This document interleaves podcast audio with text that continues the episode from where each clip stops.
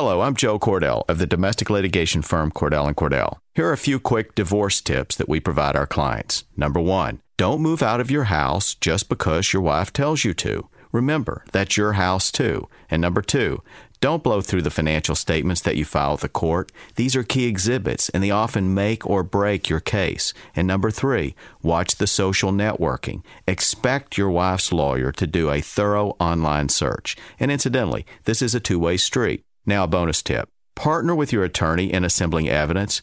You're one of the two leading experts on your life and marriage. Your attorney needs your input to achieve your goals. And finally, talk to your attorney before taking action. Good luck. Contact Cordell and Cordell to schedule an appointment with one of our firm's San Francisco area attorneys, a partner men can count on. Online at cordellcordell.com. Offices in San Francisco, San Mateo, and San Jose. Se habla español. Legal services available in English and Spanish. Kimberly Llewellyn licensed in California.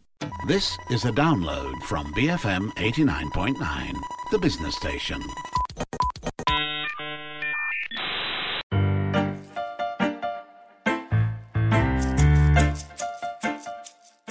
Selamat datang ke Bilar Malam, rancangan yang membincangkan fenomena budaya moden. Saya Hanif Baharudin. Malam ini kami akan meneroka proses mencipta istilah bahasa Melayu dalam dunia moden ini. Anda boleh berinteraksi dengan kami melalui Twitter di @bfm radio sekiranya anda mempunyai sebarang pandangan yang anda ingin kongsikan bersama kami. Anda juga boleh like page kami di Facebook, cari BFM Bicara untuk mendapatkan perkembangan terkini daripada kami.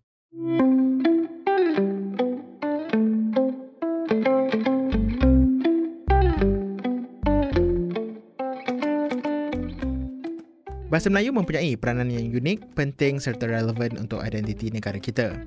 Walau bagaimanapun, kepesatan dunia tanpa sempadan masa kini bermakna bahasa yang mempunyai pengaruh yang lebih global didahulukan dalam pelbagai macam bidang. Hasilnya, pelbagai macam istilah wujud dalam kosakata harian kita baik dari bidang teknologi maklumat, ekonomi, politik, sastra dan pelbagai macam lagi. Cumanya, istilah-istilah ini adalah dalam bahasa lain yang lebih global, terutamanya dalam bahasa Inggeris. Jadi, fungsi bahasa Melayu sebagai bahasa kebangsaan negara dalam situasi ini adalah dengan mencipta istilah terjemahan yang sesuai dan kompetitif untuk kegunaan masyarakat di sini. Apakah proses-proses yang perlu dilalui untuk mencipta istilah-istilah yang konsisten dan seragam dengan maksud-maksud perkataan dari bahasa asal atau bahasa sumbernya? Untuk mengetahui usaha dan proses di sebalik penciptaan istilah dalam bahasa Melayu ini, saya bercakap dengan Muhammad Fazli Tajwid, perancang bahasa bahagian peristilahan dan leksikologi Dewan Bahasa dan Pustaka. Saya Muhammad Fazli bin Tajwid dari bahagian peristilahan dan leksikologi Dewan Bahasa dan Pustaka bertugas dalam menangani hal-hal peristilahan bahasa Melayu dan juga kamus-kamus istilah dan sebagainya yang berkaitan dengan bahasa.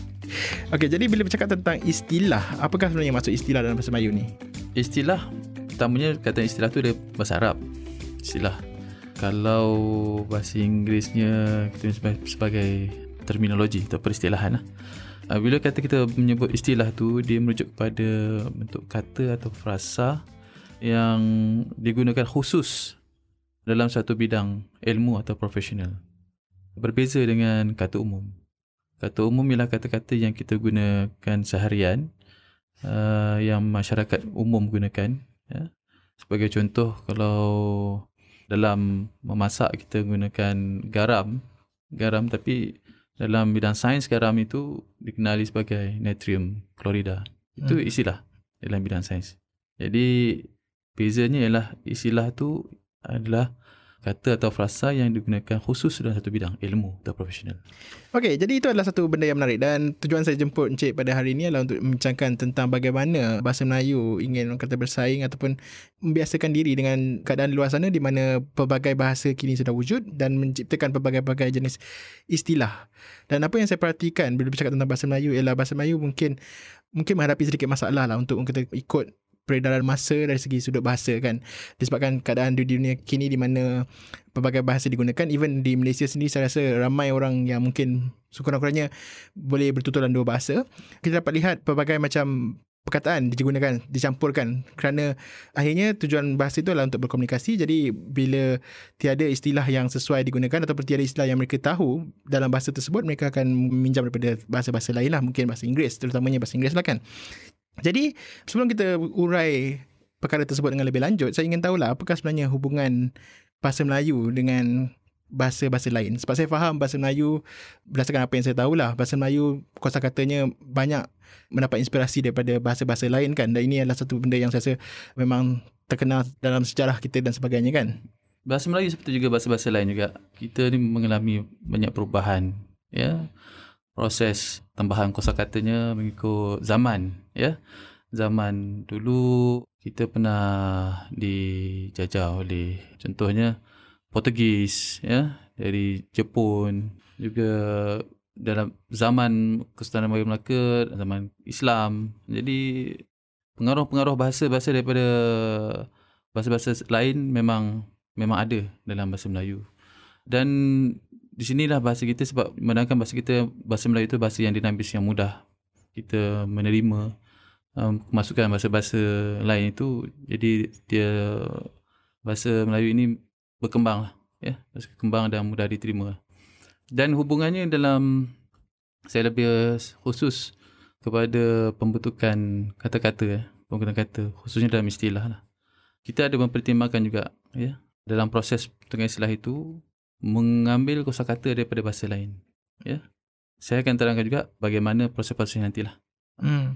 Dan saya difahamkan bila bercakap tentang bahasa, apakah hubung kaitnya dengan mungkin bahasa-bahasa yang mempunyai orang kata rumpun yang sama kan? Macam kalau kita cakap bila cakap tentang bahasa Melayu, mungkin ada saudaranya bahasa Indonesia dan bahasa Brunei kan. Jadi, adakah bila bercakap tentang mencipta satu istilah, istilah-istilah yang digunakan itu juga mungkin akan meminjam kosakata-kosakata yang ada dari orang kata bahasa Indonesia dan bahasa Brunei ataupun mungkin bahasa Singapura dan sebagainya.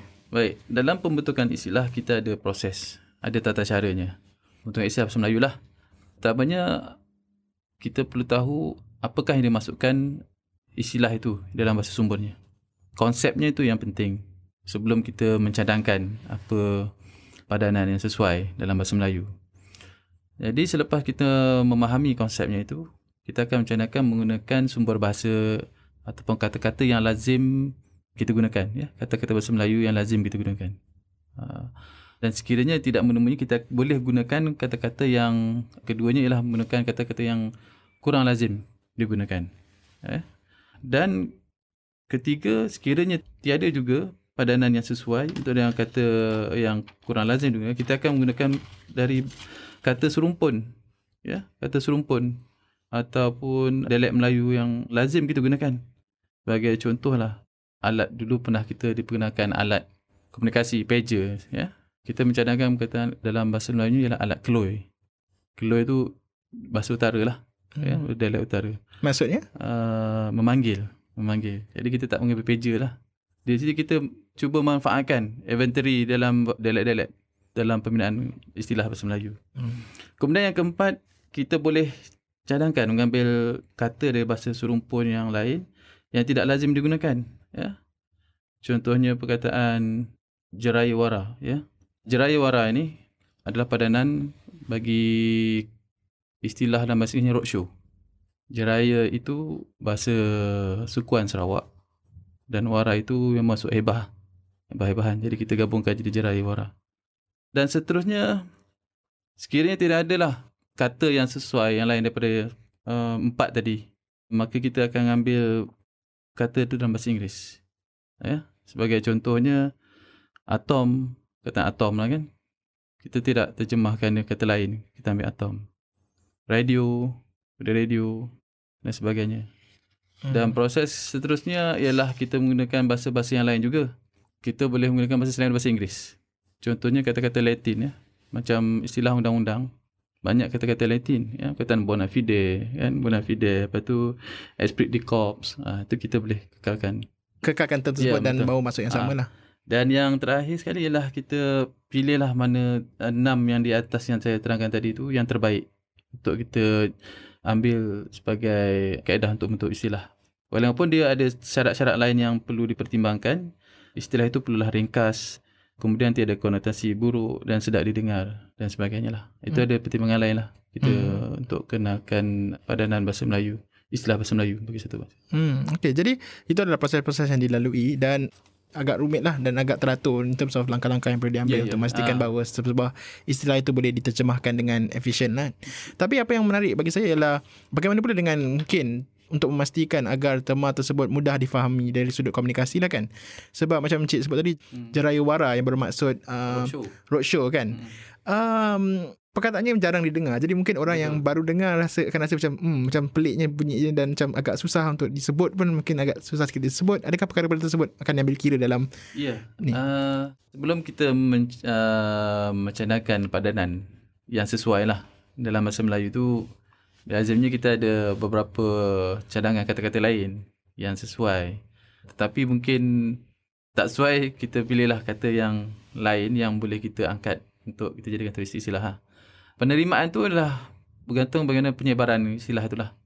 Ya, kalau disebarkan secara meluas, digalakkan lama-lama masyarakat menerima. Contohnya macam tadi roadshow. Kalau terjemah langsung mungkin boleh bagi persembahan jalanan tapi bukan maksud persembahan jalanan. tak, tak berapa dia tak berapa Ah, accurate ah, sangat. Tak berapa nak kena dengan maksud roadshow tu sendiri.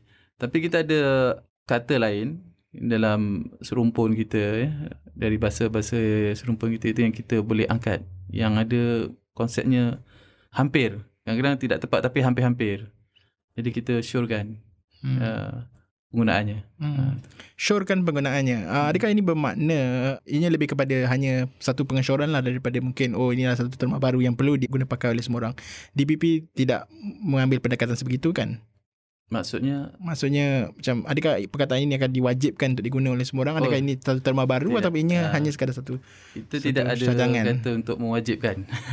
kata mewajibkan. Kita hanya mencadangkan penggunaannya ini dan menggalakkan penggunaannya inilah. Dipakailah yang kita gubal atau kita cipta itu. Hmm. Dan bila cakap tentang proses terjemahan ni, saya rasa cabarannya terutamanya pada masa kini di mana pelbagai macam perkataan-perkataan yang teknikal wujud dalam perbincangan sama ada dari perbincangan dari sudut politik, sains, ekonomi dan saya rasa bidang yang paling besar lah pada masa sekarang, teknologi kan. Okay. Di mana pelbagai macam terma-terma jargon-jargon yang agak kompleks daripada mungkin bahasa-bahasa lain seperti bahasa Inggeris dan sebagainya diguna pakai dalam wacana awam, perbincangan awam untuk berkomunikasi dan sebagainya.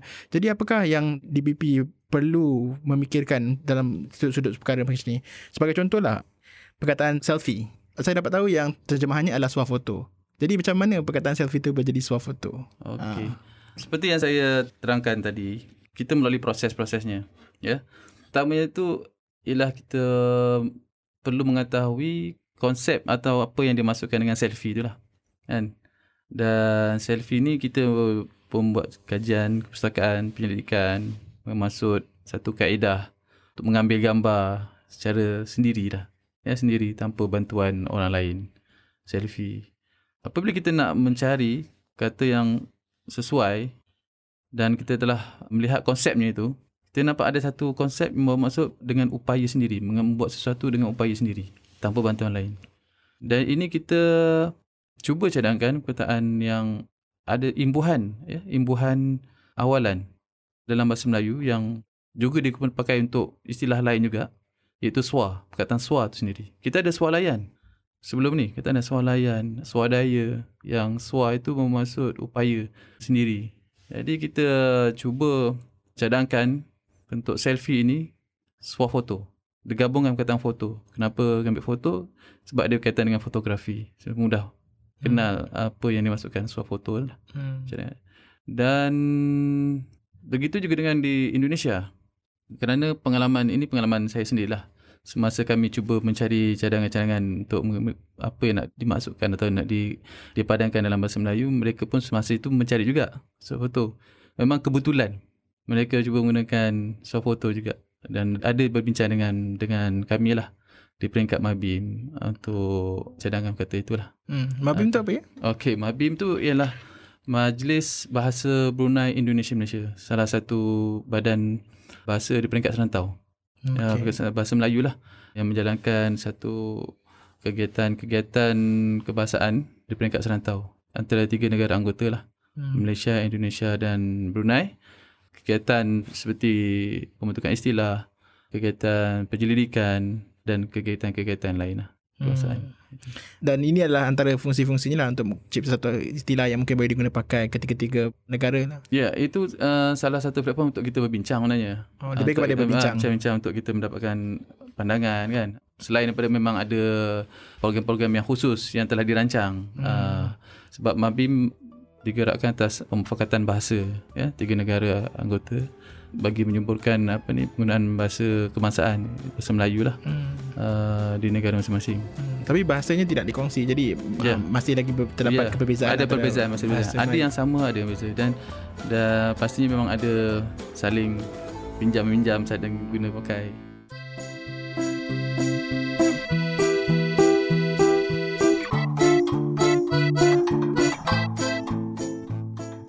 Anda telah mendengar daripada Muhammad Fazli Tajwid, perancang bahasa bahagian peristilahan dan leksikologi di Dewan Bahasa dan Pustaka.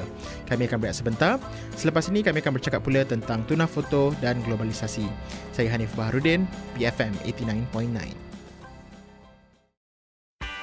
big at Banana Republic Factory with 60% off the entire store. Our biggest sale of the year. Plus, take an extra 50% off clearance. Stock up on dresses, shirts, and shorts under $15. Find your nearest store or shop online only at Banana Republic Factory.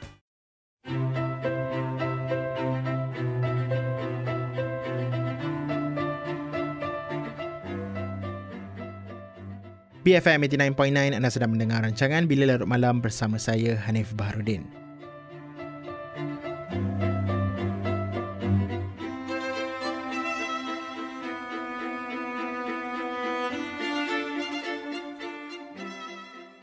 Kami sedang membincangkan cabaran istilah bahasa Melayu dalam dunia moden ini dan saya disertai Muhammad Fazli Tajwid, perancang bahasa bahagian peristilahan dan leksikologi Dewan Bahasa dan Pustaka. Dalam bahagian pertama tadi, kami telah mengkaji hubung kait bahasa Melayu dengan bahasa-bahasa lain dan proses yang dilalui untuk menterjemahkan sesebuah istilah dari bahasa lain kepada bahasa Melayu. Kalau dalam bahagian pertama tadi kami ada sentuh tentang swafoto ataupun selfie, dalam bahagian kedua ini pula kami akan bercakap tentang satu istilah yang baru-baru ini diumumkan. Jadi untuk mencari penterjemahan bahasa Melayu kepada perkataan fotobom, Dewan Bahasa dan Pustaka telah mencadangkan istilah tunah foto dan istilah ini telah mendapat pelbagai reaksi daripada orang ramai. Rata-ratanya mereka mempersoalkan pilihan perkataan tuna dalam istilah ini yang mengingatkan mereka kepada ikan tuna. Jadi apa jawapan DBP kepada reaksi tersebut dan apakah inspirasi di sebaliknya? Kena satu yang menarik jugalah. Tapi sekurang-kurangnya masyarakat mula prihatin lah. Walaupun jadi apa ni perbincangan ya diperkatakan oleh masyarakat tapi satu yang mereka perhatian dengan bahasa Melayu juga. Baik, istilahnya lah photobomb. Kalau tadi saya terangkan bahawa berbalik kepada konsep tu. Photobomb tu apa? Kan? Apa bahasa Melayu nak bagi ni photobomb? Dan kita nak bagi padanannya dalam bahasa Melayu. Adakah kita nak perlu bagi gambar rosak? Bom foto? Dan cabaran yang besar sekali ialah kita seboleh-bolehnya cuba nak perkenalkan tidak mengambil bahasa Inggeris ni tu.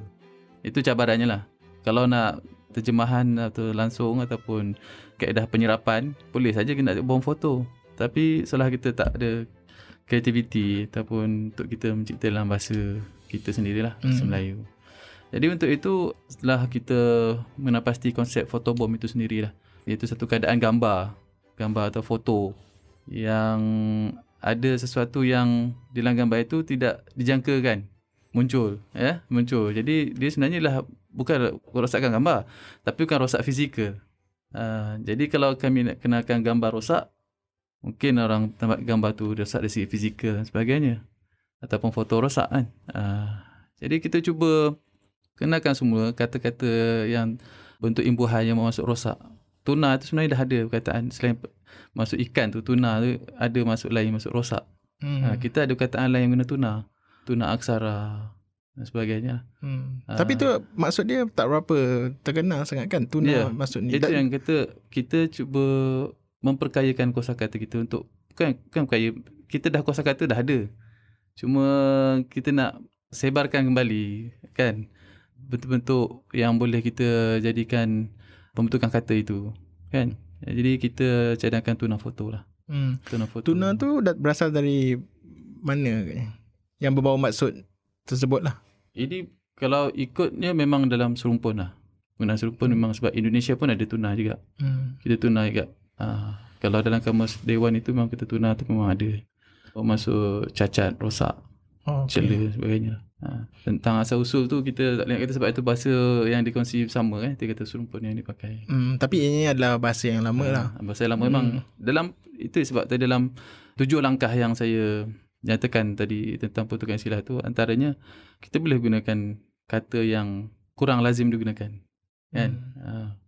Tapi tujuan utama bahasa adalah untuk berkomunikasi dan yeah. jika sesebuah perkataan itu telah mendapat maksud yang lebih meluas untuk menggambarkan sesuatu yang lain, hmm. bukankah penggunaannya untuk tujuan yang lain akan menyebabkan kecelaruan dari segi pemahaman orang. Sebab yalah macam tuna foto ni sebut tuna foto je orang semua ingat kenapa guna tuna, kenapa tuna foto kan. Orang ingat kepada ikan sebab masuk tuna tu dah dilazimkan dengan jenis ikan kan.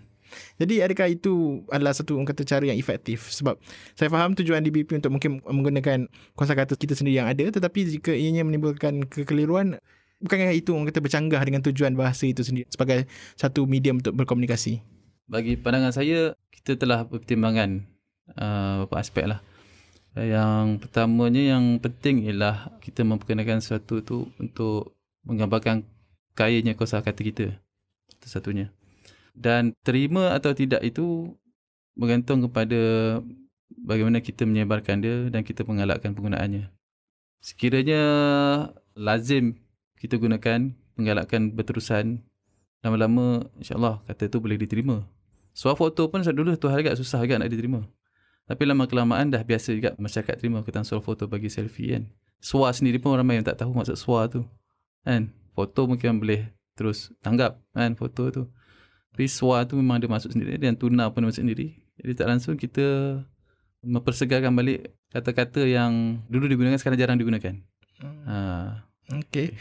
Bagaimana pula dengan penamaan istilah-istilah baru yang diperkenalkan jika tidak saya tahun lepas untuk orang kata memberi istilah-istilah baru kepada rutin harian kita yang dah biasa kita hmm. fahamkan ah, dan apa yang saya maksudkan ni ialah jika tidak saya DBP ada umumkan tema-tema baru seperti makan tengah hari sebagai merarau minum petang sebagai cicipan hmm. minum malam ataupun sapa sebagai gabi minum rehat pagi sebagai kudapan okay, jadi apakah tujuan pengenalan istilah-istilah baru ni untuk istilah-istilah yang dah biasa kita gunakan dan dah kita faham pada bahasa kini lah kan.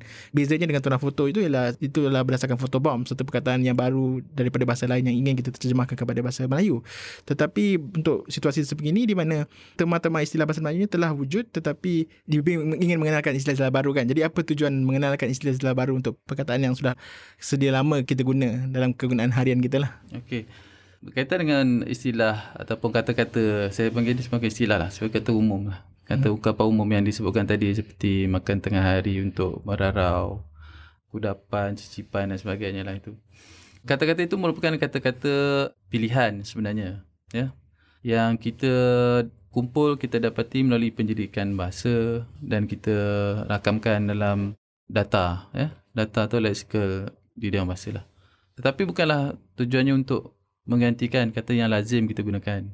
Kalau biasa kita gunakan makan tengah hari, kita guna makan tengah hari. Tapi tidak salah juga kalau ada yang nak menggunakan merarau. Kan? Tapi sure kami dalam konteks rasmi ataupun yang baku, kita syorkan untuk menggunakan kata yang lazim yang kita gunakan lah.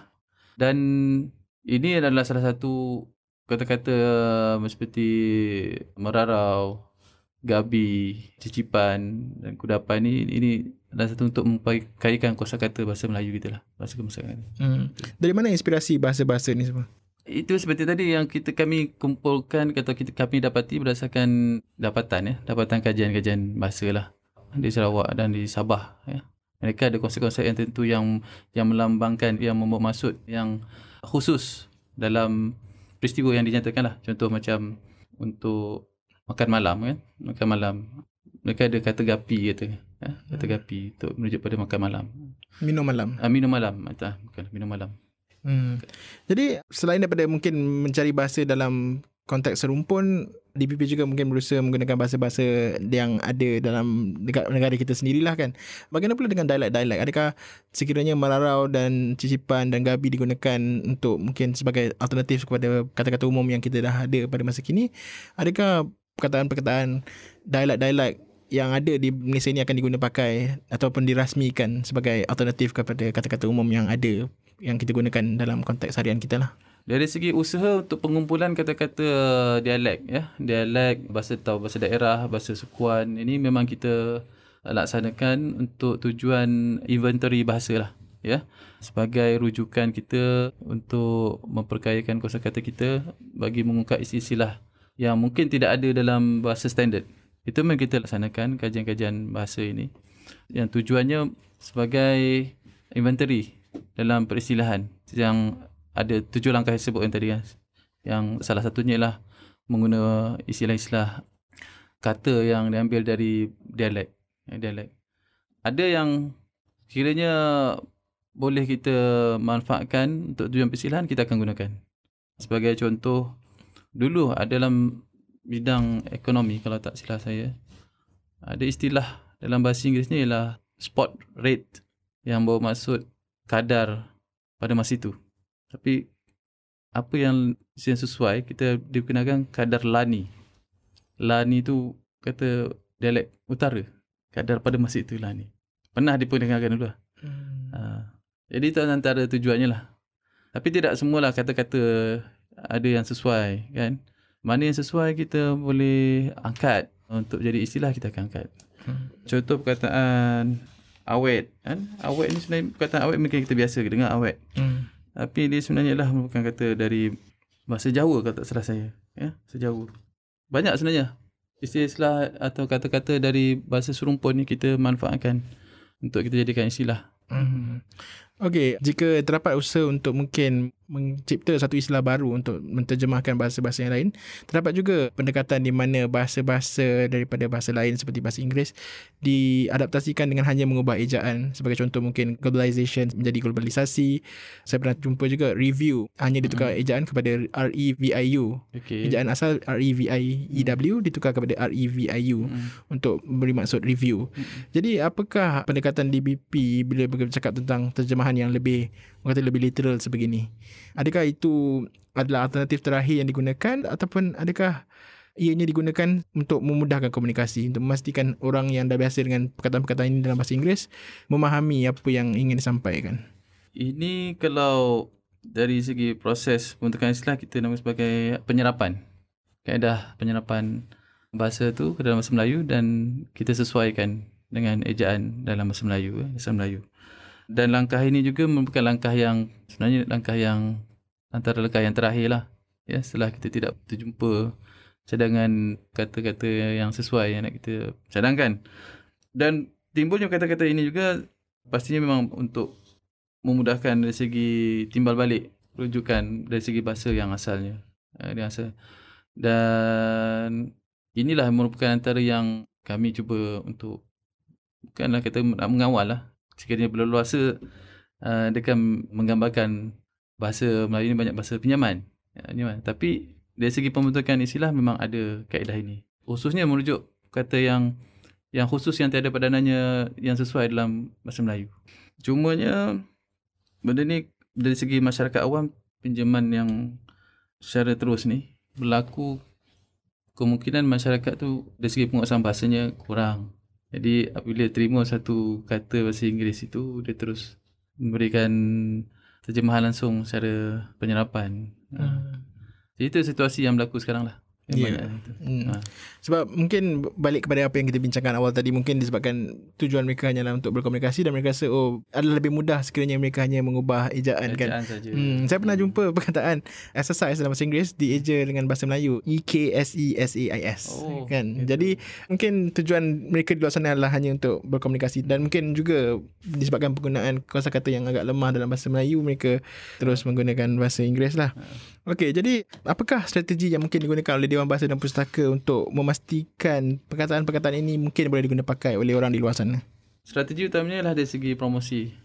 Promosi istilah-istilah yang telah kami gubal melalui kerjasama dengan pihak media, melalui penerbitan. Ya. Dari segi penerbitan, kami telah menghasilkan ratusan kamus, ya, kamus istilah dan juga glossary daftar istilah. Dan beberapa kamus ini boleh dipati juga di Dewan Bahasa Pustaka melalui ujian buku. Juga istilah-istilah yang digubalkan ini juga kami sebarkan melalui laman sesawang Dewan Bahasa lah. Atau kita kenal sebagai Pusat Rujukan Pesuratan Melayu, PRPM. Hmm. Dengan konsep carian lah. Jadi di sini terdapat lebih kurang kira-kira satu juta istilah yang kita ada dalam pangkalan data kita. Dengan memasukkan carian kata. Lebih kurang macam Google lah, Google Mini tapi untuk cari kata Melayu. Itu hmm. strategi. Yang kedua, ialah melalui khidmat nasihat bahasa. Kami ada khidmat nasib bahasa di mana masyarakat sekiranya mempunyai kemusykilan tentang bahasa atau istilah boleh ajukan terus kepada DBP untuk mendapatkan pandangan. Kemudian promosi melalui media tu antara yang penting lah sebab media memberi peranan yang penting untuk menyebarkan penggunaan istilah yang telah dicipta oleh Dewan Bahasa Mustaka. Hmm. Masyarakat ni sekiranya diperkenalkan secara berterusan, dipupuk, digalakkan, mereka ni lama akan menerima kata yang kita kenalkan itu insyaAllah. Ini pandangan saya lah kan. Tapi sekiranya bercakap tentang istilah ni, ini tidak semestinya mengambil pendekatan top down approach kan. Mungkin ianya juga boleh mengambil pendekatan bottom up di mana istilah-istilah mungkin boleh dicipta dalam penggunaan umum oleh orang ramai dan eventually istilah-istilah ini mungkin boleh diiktiraf. Adakah DVP terbuka dengan pendekatan seperti ya. itu pula? Ada kalanya masyarakat mempunyai pandangan sendiri istilah yang nak diperkenalkan dalam bahasa Melayu kita menerima kita lihat sekiranya dia menepati piawai dalam pembentukan istilah kita boleh sahkan. Hmm. ha, jadi tidak semestinya dia orang bahasa saja yang tanggungjawab untuk mencipta istilah tu. Kami boleh mengesahkan ya. Ini berlaku sekarang lah. Beberapa agensi ya. Beberapa agensi ataupun badan-badan kerajaan yang lain yang menubuhkan jawatan kuasa istilah di peringkat masing-masing. Dan jawatan kuasa itu melibatkan dia orang bahasa sebagai ahlinya juga di sini ada peran DP sebagai penasihat kepada pembentukan istilah itu. Dan istilah yang dikumpul dan digubal itu disahkan oleh Dewan Bahasa Mesaka. Jadi kerjasama dengan peranan dari luar itu pun kita terbuka. Hmm. Uh, Bagaimana pula dengan perkataan-perkataan yang digunakan di jalanan yang lebih bersifat orang kata santai tapi digunakan pakai oleh ramai orang di luar sana hingga menyebabkan orang mungkin faham tetapi mungkin perkataan tersebut agak santai dan mungkin susah untuk diiktiraf. Sebagai contoh mungkin perkataan seperti skema yang digunakan untuk menggambarkan seseorang yang mungkin berperwatakan formal, kaku dan tidak begitu kata relax lah kan. Jadi perkataan skema adakah ini akan diiktiraf sebagai satu term ataupun selangar yang yang sah lah digunakan orang ramai pada masa kini. Okey berbalik pada tadi tentang istilah saya sebutkan dia berkaitan lebih kepada kata-kata yang khusus digunakan dalam satu bidang ilmu. Itu yang ditangani, yang tadi ditangani ini oleh DBP lah. Hmm. Yang seperti saudara timbulkan tadi perkataan skema itu mungkin dia bukan istilah khusus tapi mungkin ungkapan umum, kuasa kata umum yang masyarakat guna pakai sekarang. Mungkin boleh dimasukkan kamus sekiranya penggunaannya banyak ya, dalam bentuk tulisan ataupun wacana-wacana yang lain. Dari segi maksudnya itu kan diberikan berdasarkan penggunaan. Hmm. Tetapi kita akan lihat juga adakah bentuk yang standard atau yang lain yang memerlukan masuk skema itu. Kan kalau ada yang lain masuk berkaitan skema itu mungkin dilabelkan sebagai bahasa percakapan dan banyaklah pertimbangan lain untuk kita bukan mentirah maksudnya maksud kita boleh pertimbangkan juga untuk dipakai sebagai kosa kata. Lah. Okey. Soalan terakhir untuk pertemuan kita kali ini apakah usaha yang dilakukan oleh DBP untuk mungkin menterjemahkan ataupun mencipta istilah-istilah yang sesuai dalam bidang dunia teknologi lah terutamanya bila bercakap tentang pelbagai macam kata-kata baru dikeluarkan hampir setiap hari dengan betapa pesatnya uh, dunia internet itu berkembang kan jadi apakah usaha-usaha yang dilakukan DBP sekarang untuk memastikan DBP kekal kompetitif dan dapat kata keep up dengan kepesatan yang berlaku lah dalam bidang tersebut okay. DBP memang dalam perancangan ya memang dah perancangan tentang pembentukan istilah dalam teknologi maklumat dan komunikasi ya. Beberapa program, beberapa projek istilah yang kita sedang dan telah laksanakan. Contoh yang peringkat awal semasa dunia TMK ni, teknologi maklumat komunikasi ni uh, istilah komputer ya. Dah lama kami tangani dan gubal uh, hampir ribuan istilah yang digubal. Dan sekarang ini kita teruskan usaha-usaha dalam pengembalan istilah bidang teknologi maklumat komunikasi ini melalui penyusunan kamus. Penyusunan kamus istilah. Ada kamus istilah perkakasan, perisian dan keselamatan dan sebagainya. Dan DBP juga bekerjasama dengan agensi-agensi ataupun badan-badan kerajaan yang lain yang menangani hal-hal berkaitan bidang teknologi maklumat komunikasi. Contohnya dengan pihak mampu di bahagian yang terlibat dengan teknologi maklumat. Sini kami akan kumpulkan istilah yang terkini yang digunakan dalam teknologi maklumat komunikasi dan kami tangani melalui jawatan kuasa lah yang ditubuhkan sama ada di peringkat agensi ataupun di peringkat Dewan Bahasa sendiri lah. Untuk menangi istilah semasa lah, kami di Dewan Bahasa juga mempunyai satu jawatan kuasa istilah semasa yang khusus untuk menangani istilah pelbagai bidang ilmu.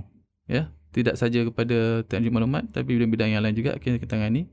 Sebab kalau dulu kita tangani memang secara istilah yang banyak. Sekarang ni dah pelbagai bidang. Jadi kita walaupun satu yang masuk kita dapati kita akan terus tangani juga melalui jawatan kursi istilah semasa ini.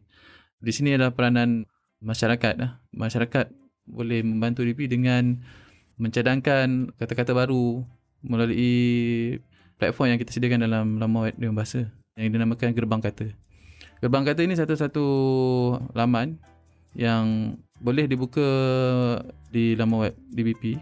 Ada pautan di situ. Dan di situ kita galakkan masyarakat untuk berkongsi. Sekiranya ada kata-kata yang di luar baru diperkenalkan, terjumpa di dalam internet ke atau sebagainya dan diajukan pada yang bahasa untuk dipertimbangkan untuk ditangani bahasa Melayu.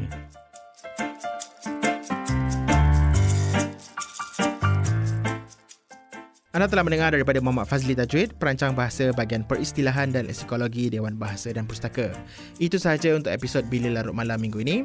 Kongsikan pandangan anda berkenaan topik kami malam ini di Twitter kami at BFM Radio. Untuk mendengar episod-episod Bila Larut Malam yang seterusnya, sertai kami setiap Rabu malam selepas pukul 12.30 malam. Jika anda ingin mendengar episod kami yang sebelumnya, anda boleh stream atau mak turun podcast kami di bfm.my blm. Anda juga boleh mak turun app kami di Apple App Store dan Google Play untuk mengikuti rancangan bila Larut Malam dan pelbagai lagi rancangan-rancangan yang lain di BFM. Jangan lupa juga untuk like page kami di Facebook BFM Bicara. Sekian, saya Hanif Baharudin. Selamat malam, BFM 89.9, The Business Station. Thank you for listening to this podcast. To find more great interviews, go to bfm.my or find us on iTunes.